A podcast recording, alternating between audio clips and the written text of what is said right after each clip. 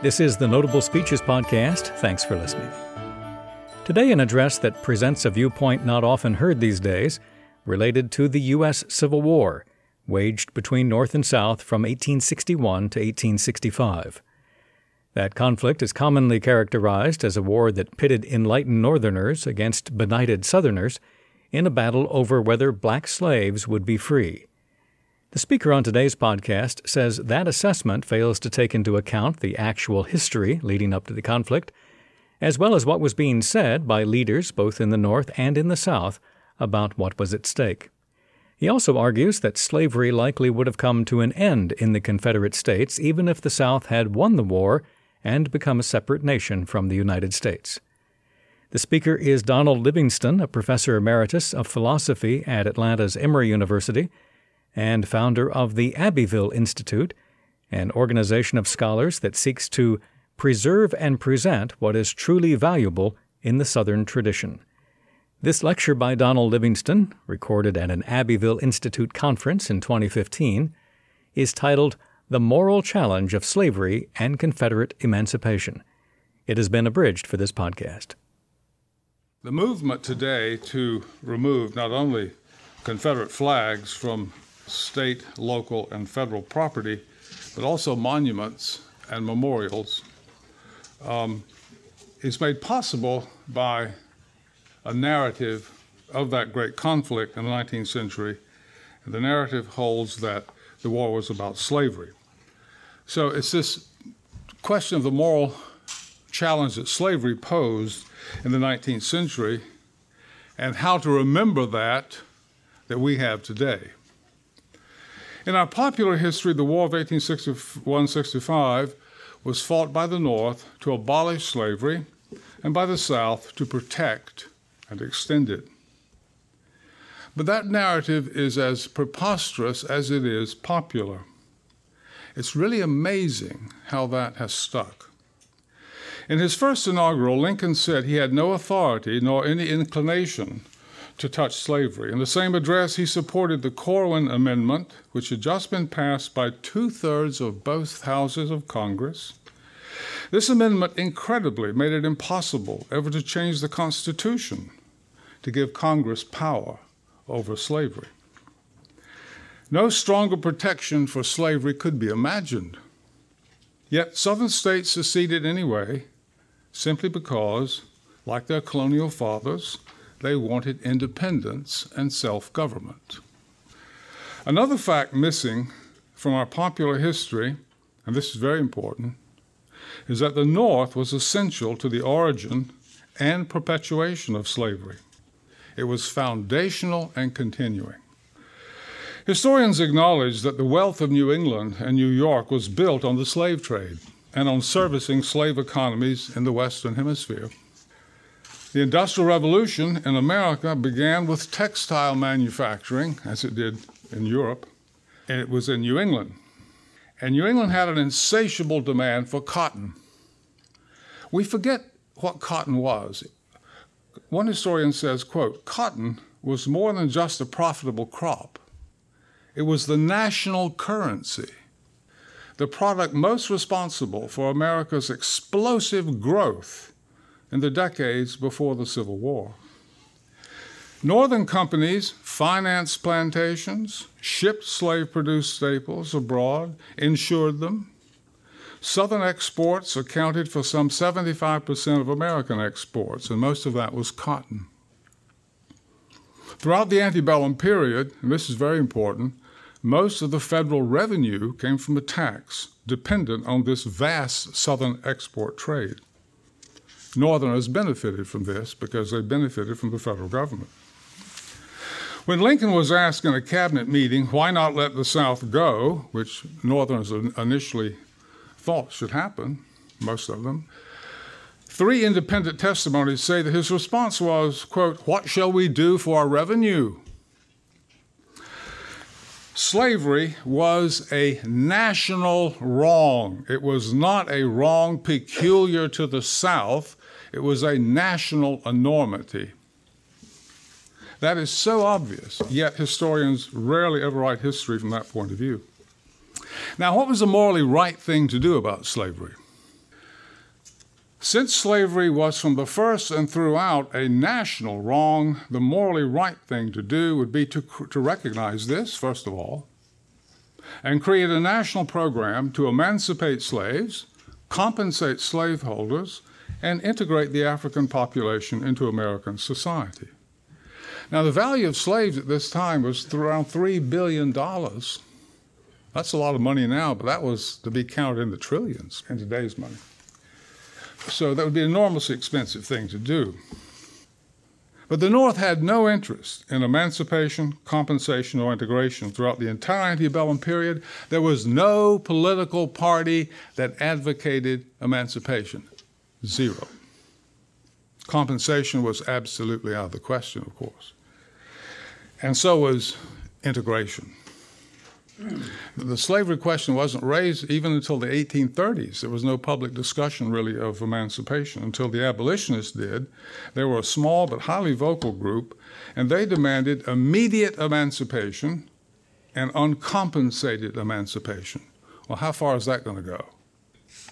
First of all, it doesn't recognize Northern involvement. Integration was even further removed. Northerners were strongly opposed to integration. They took firm steps to keep blacks out of their states. The Constitution of Illinois, for example, forbade the entrance of any free blacks. Those already in were not citizens of the state, could not use the courts to testify against white persons to protect what they had, and could not serve as jurors, could not vote, and their children could not attend public schools. Oregon's constitution was virtually identical to that of Illinois, and all the northern and western states at one time or another had very tight restrictions. The result was the free black population in the Midwest was around 1%. The Emancipation Proclamation is viewed around the world as a moral landmark event in the story of universal human emancipation. But it was no such thing. It was a military measure ordered by Lincoln as commander in chief because the North was losing the war on the battlefield. And Lincoln said that very clearly uh, a month or so after the emancipation. A few months after it, Lincoln wrote, quote, Things had gone from bad to worse until I felt we had reached the end of our rope, that we had about played our last card and must change our tactics or lose the game. I now determined upon the adoption of the emancipation policy. End quote. Now, this policy did not free slaves in northern states, nor in those of the South deemed loyal to the Union. It freed slaves only in territory yet to be conquered. The idea was to encourage a slave rebellion. And this was militarily a sensible thing to do because 90%, around 90% of the men of military age were in the Confederate Army, leaving plantations protected by only women, old men, and boys and it was thought quite reasonably that slaves could easily overrun the plantations and join insurgent groups in wilderness areas with the support of the Union Army. And you would do the Confederacy in. But a mass slave uprising did not occur. As Professor Edward Smith, an Afro-American professor at the University the American University, observed, quote, Blacks could have escaped to nearby Union lines, but few chose to do so, and instead remained at home and became the most essential element in the Southern infrastructure to resisting Northern invasion. End quote. Still, many slaves did leave, either voluntarily or because the plantation was abandoned. These were legally free, but they had little in the way of legal rights, and that's very important. They were not citizens of a state or of the United States. They were classed legally as contrabands, that is to say, prizes of war, like machinery or land or anything else you may have conquered. Lincoln had taken no measures ahead of time to provide those likely to be freed by the Emancipation Proclamation. The result was a humanitarian disaster that is only now coming to light with the publication of James Downs' recent book titled Sick from Freedom. He points out that bewildered slaves, women, children, the aged, the infirm wandered into Union camps, often, under, often malnourished and sick. The Union Army hastily threw up the first, what I would argue is the first modern concentration camps. And these camps uh, were not well supplied. They became overcrowded. They were fetid sources of disease, and the contrabands died in the tens of thousands. Smallpox and other epidemics broke out and raged throughout the South for years into the Reconstruction era. To sum up, the North did not invade the South to free slaves. Slaves were, f- were freed as an unintended consequence of a war of conquest designed to maintain Northern control over the resources of the continent. In this respect, it was a typical 19th century war of unification, following the model of the French Revolution, and such as would shortly occur in Germany and Italy and later in Russia and elsewhere.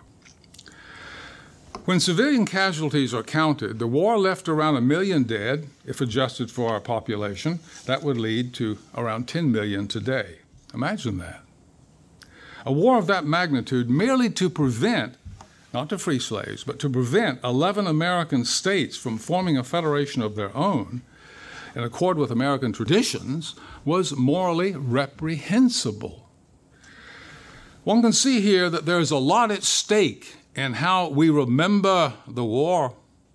This partially explains the move today, pushed by major politicians of both national parties, as well as by some political leaders in the South, to eliminate from the public sphere all Confederate symbols and memorials.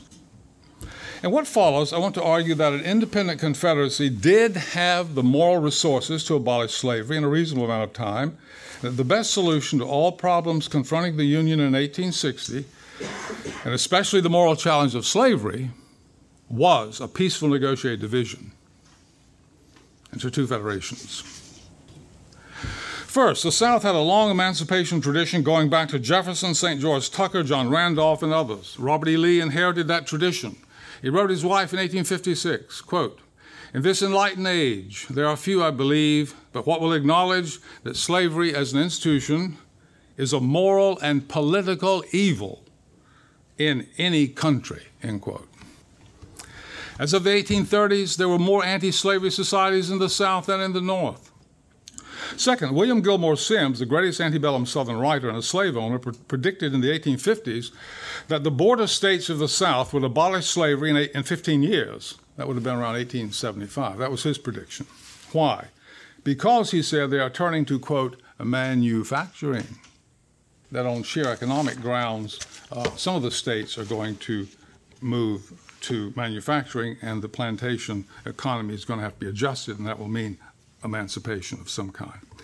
Third, and this is from the judiciary, serfdom was gradually abolished in England not by statute, but by a long series of judicial decisions, each building on the other in the common law. Likewise, there were intimations in Southern jurisprudence that pointed in the direction of gradual emancipation. In their rulings, Southern judges used Somerset's case, a classic decision in the English High Court in 1772. Uh, it held that since slavery is opposed to natural law, it could be supported only by positive law. Now, the courts of the slave states of Louisiana and Missouri, for example, regularly used Somerset's case, and this, this was used in other Southern uh, courts.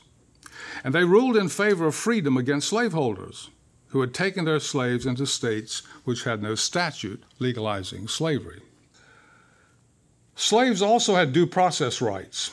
According to Southern law, the master had ownership only in the labor of the slave, not the person. That was an awkward thing, but that was the law. As a person, the slave had certain rights. Among them was due process rights in a criminal case. Had the Confederate judiciary been allowed to develop in an independent South, the rights inherent in the person of the slave could have been cultivated and expanded whenever slavery collided with the rule of law. Fourth, in the 1840s, there was a movement among clerics at the highest level arguing that although slavery as such is not a sin, some forms of slavery are sinful and that the institution should be reformed to bring it into line with Christian teaching. This included education, legalizing slave marriages, religious instruction, and the like. Uh, this movement would have gained greater traction in an independent South free of the 30 year long posturing of New England abolitionists demanding immediate and uncompensated emancipation backed by terrorist threats. There's a good book on this called North Over South by Susan Mary Grant uh, that documents this long 30 year period of, uh, of New England uh, intellectuals demonizing the South. But I want to talk now about an even more forceful intimation of eventual emancipation that emerged as Southerners fought to drive back the invasion of their country, namely the proposal to emancipate slaves in return for military service. Now, the call to arms um, of slaves as soldiers came from all over the South and from all parts of the public. Some indulged the illusion that slaves would be content to fight and remain under the control of their master. But most understood that arming slaves really meant emancipation, and that that would mean a social revolution. An eloquent plea was put forth by Confederate General Thomas C. Hindman, a former Arkansas congressman, who published an open letter in Georgia, December 1863, urging the mobilization and emancipation of slaves. John Hindman said, quote, Give him the chances of a white man. Put him by the side of a white Southern soldier. Allow him a little modest pay, assure him of freedom for good conduct, his state consenting. Let him feel that he defends his country as well as ours. End quote. Notice that Hindman imagines integrating black and white troops, that blacks will fight, quote, by the side of a white Southern soldier. We've got to remember there was no segregation in the antebellum South. There was subordination, but there was not segregation. The churches often were integrated, uh, not so in the North, and not so in the Union Army. In November 1864, Jefferson Davis endorsed purchasing 40,000 slaves for use in military service. These will be freed and allowed to enjoy their freedom in the Confederacy after the war. The Davis administration urged state legislatures to alter their laws to free the families of slaves who served in the military. Robert E. Lee had supported gradual emancipation before the war and urged Jefferson Davis early in the war to arm slaves. In October 1864, Lee wrote Virginia Senator Andrew Hunter that slaves should be made soldiers without delay, and that this should be part of a, quote, well digested plan of gradual and general emancipation, end quote. A general emancipation would strengthen sympathy for the Confederacy and make recognition by Britain and France more likely. Such a policy, said the Richmond Enquirer, would free the Confederacy from the, quote, prejudices which slavery has thrown around it, and would appear in its true colors as, quote, the cause of a people struggling for nationality and independence and the United States would stand before the world as the oppressor, denying the principles by which its own struggle for liberty was justified.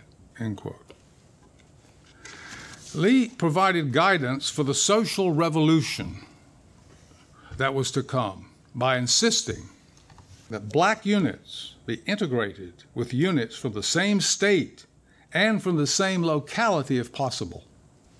This would create a new civic bond between whites and blacks who would have the same experience of defending their regions and homes from invasion. Lee urged that special efforts be made to, quote, conciliate the goodwill of black recruits. They must, he said, quote, be made to forget as soon as possible their former condition and strict orders should be given as to their treatment, end quote. They should be placed on the same, quote, footing of soldiers with their freedom secured. Southern leaders were conscious that they were undertaking a great social revolution. Again, the Richmond Sentinel went out of its way to impress on the public that promises made about the future legal status of those emancipated, quote, be redeemed with the most scrupulous fidelity and at all hazards, end quote.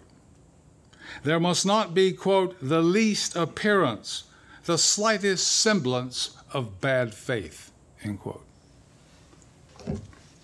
In the last months of the war, the Confederate Congress authorized raising black troops.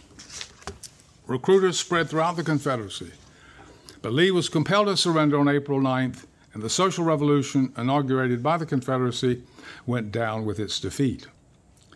Now, this effort at Confederate emancipation forms no part at all of our popular history. When it is mentioned at all by academic historians, it is usually with a sense of impatience tinged with contempt. Too little, too late. But this misses the point. Failure to implement emancipation and the social revolution connected with it because of military defeat does not take away from what we have discovered about the character of Southern people. Namely, that if left to themselves, they had ample moral resources to emancipate slaves in a reasonable amount of time. Behind the impatience of the academic historians is the implied question why did it take so long to reach a national policy of emancipation? Why did not the Confederacy abolish slavery with the stroke of a pen, as did Lincoln? I've heard this many times.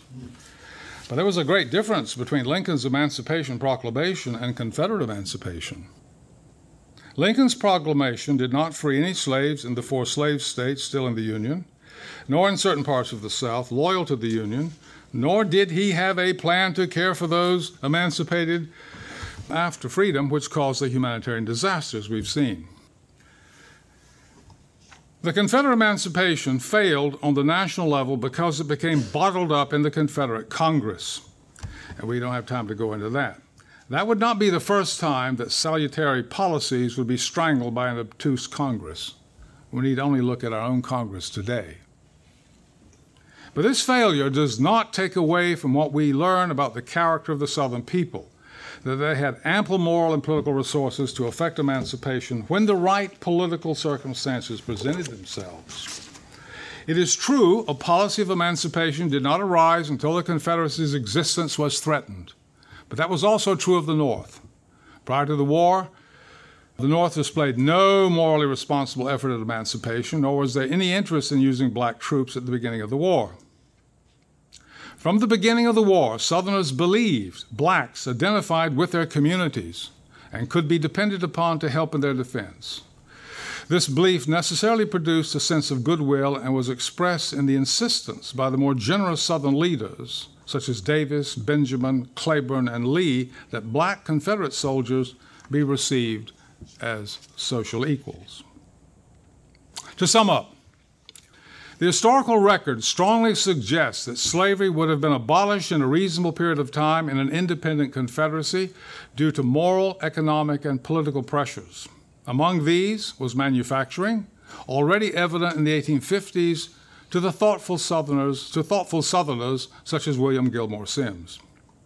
To this, we should add the reform movement of leading clergymen to ameliorate slavery in accord with Christian ideals. And this would nudge it in the direction of freedom. The strong attachment by Southerners to the rule of law, which afforded due process rights to the slaves as persons, and which pointed to further reforms in the direction of emancipation by the judiciary.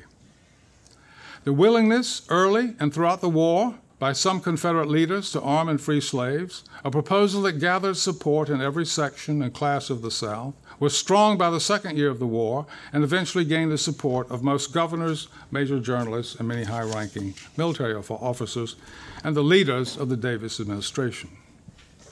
We get a glimpse of what most likely might have happened in the insistence of Lee and other Confederate leaders that newly armed and emancipated slaves should be treated in such a way as to make them forget, in Lee's words, their former condition and be accepted as free men in Confederate society.